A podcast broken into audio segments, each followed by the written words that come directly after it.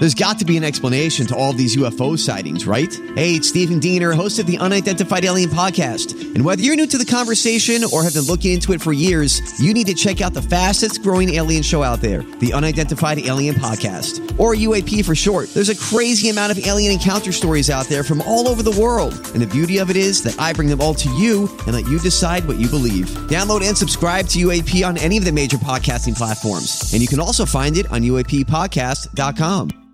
Hi, everybody. This is Adriana Trigiani. I'm the host of You Are What You Read. I have the privilege of interviewing luminaries of our times about the books that shaped them from childhood until now. We get everybody from Sarah Jessica Parker to Kristin Hannah, Mitch Albom, Susie Essman, Craig Ferguson, Rainn Wilson, Amor Towles, you name it, they come, they share. New episodes of You Are What You Read drop every Tuesday on Apple, Spotify, or any major streaming platform wherever you listen to your podcasts.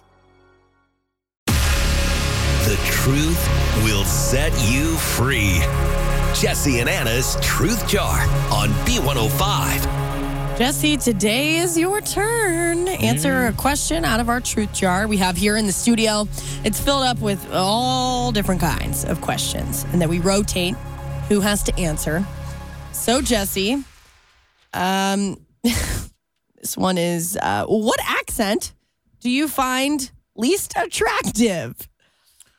This feels wrong. Oh, great. So I get to offend an entire group of uh, people. Be careful. I'm worried Okay. about this. And I have to answer this. yeah. All right. Be nice. I've got one. Here it comes. okay. Here it comes. Prepare yourself. I'm Anybody with this act, I, I just find it unattractive. I don't like it. Okay. The northern accent. Oh, wait, wait. Okay. All right. Oh, you know. Isn't that how your family talks? That is correct. Jesse! That is correct. Not all the time. It's their their o their o their O's come through like that. So Yeah. you know, you know, like I talk to my sister on the phone and I'm like, she talks just like me, you know, it's a normal conversation. And she goes, Yeah, you know, so then we uh, you know, we went to the grocery store after that and you know, like we did this thing and I've- so and it's like stop it. Stop talking like that. I don't like you but know didn't you used to talk that way? I'd like to think I didn't, but I can't prove it. I don't know. I'm assuming I did because I'm from Iowa. Yeah, you can't help it. And where we are at in Iowa is far eastern Iowa. Anybody that's familiar, well, who's familiar with Iowa, but just Davenport, Iowa, look it up, Google Map. We're not far from Minnesota. We're about like two, Sure. three hours. I think from there it's like five hours to uh, Minneapolis, I think. So it's not that far.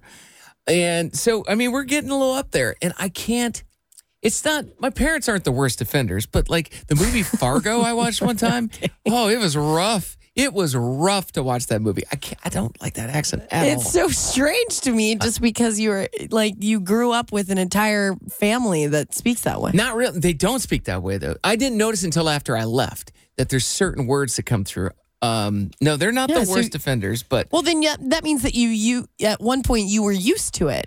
Yes, Do you think it's because you moved away from home and right. now when you hear it, it reminds you of home? And I know you don't necessarily care for Iowa as a Um, state. yeah, maybe a Is little that bit. what it is? there. I will. Oh boy, I really hope my parents don't listen to our podcast because what I'm about to say, they might not enjoy this. Go ahead. I have. I. I will preface this with I am from a small town, DeWitt, Iowa, and I'm so proud of being from a small town, and I love going back to visit for short periods of time, and then leaving. that is the truth. But yes. things that remind me of my hometown Mhm. drive me crazy.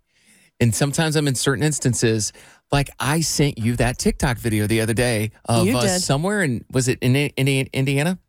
I don't know where it was. It was a small town somewhere Small in the Midwest. where they opened up a brand new TJ Maxx and it was such a big deal. They had like a parade Yeah. and a marching band and cheerleaders and it was so packed everybody walking into the TJ Maxx because ooh it's the fresh brand new thing and I can't handle it. It's a big deal. I I I get it. And Yeah. I'm telling you that reminds me of my hometown so they they get so excited if they install a new traffic light.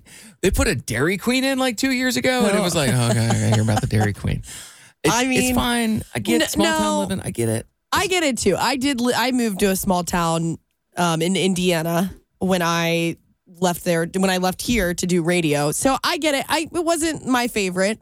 I won't lie. I do think some people maybe enjoy like if you live, I don't know, 30 or 40 minutes from the city and you have the small town vibes, but That you're still close enough to the city that you can go in. I don't know. I like having TJ Maxx that I can visit, you know. No, I agree. Nice. And by the way, that's part of why I like going to Iowa to visit to get away from the city.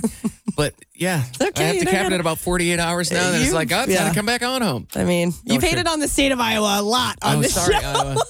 sorry.